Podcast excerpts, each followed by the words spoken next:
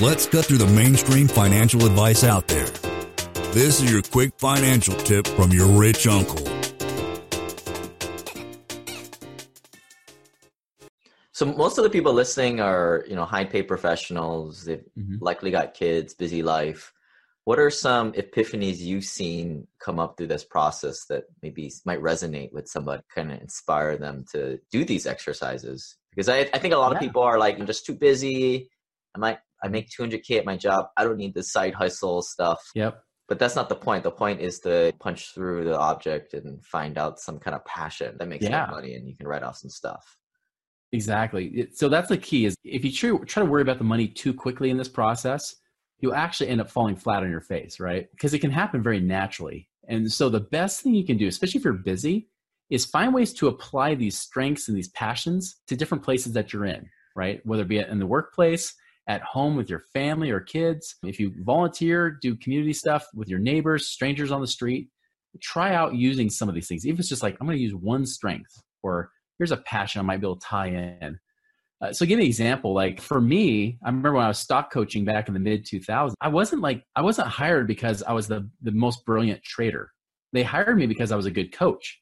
So they said, we'll train you the way we want you to be trained, We want you to teach these people, but we're hiring you mostly because you have good coaching skills, right?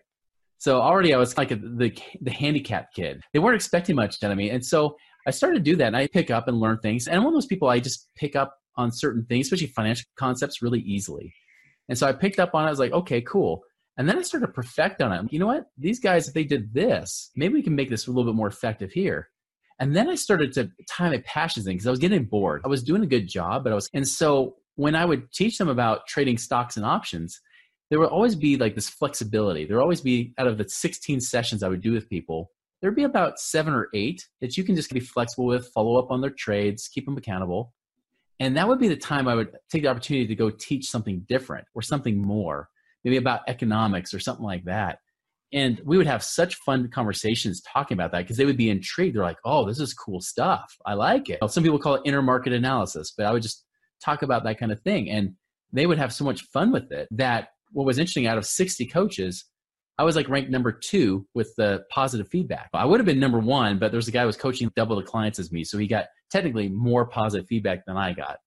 But uh, for percentage wise, I probably had the highest positive feedback. And, and it was funny because I was the guy predicted not to make it. Right. So that was a big thing there. Other things I've learned too is I remember learning about being a you know, leader and a teacher. And I have a mission statement that says, through powerful conversations and faithfulness, I establish higher standards of service, perseverance, and stewardship to create happy, fruitful. Basically, my whole thing is about raising the bar. That's kind of my thing is, is raising the standard, raising the bar, just taking it to that next level. That's kind of like my whole life mission in general. And by the way, mission statements do help a lot sometimes in this case. And I remember I was volunteering at my, my church, and then they asked me, they said, Hey, can you take care of the two year olds? Uh, and I'm like, I can teach the adults. I'm a good teacher. I'm a good leader. Like, have me teach the adults. No, we, we need help with the two year olds.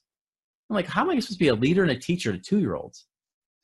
And then it dawned on me after a little while, I was like, wait, I may not be able to teach by word, but I can get on my hands and knees and interact with them and play with them. And I did. And the cool thing is, that pretty soon they started responding. And even after I was done volunteering my time there, a lot of them would come up to me when all the parents come pick them up. And they would just put their arms up like they want me to hold them. That was pretty cool. Even though there was other women there who were much better caregivers than I was, right? Naturally, of those women would just sit there and gossip. I would actually be there and, and involved with the kids and create that connection. That's just the name of few. That's just a normal life. But uh, understand, I take all those same things and I apply my business too. I still connect and do things with people in business. I teach a lot. In fact, I am a teacher. That's the thing. Is like get me to retire, which I've been financially independent twice in my life. Each of those times I could retire, I don't because I have this passion that I want to keep teaching and help people take it to that next level, to not be mediocre, just like you teach on the show.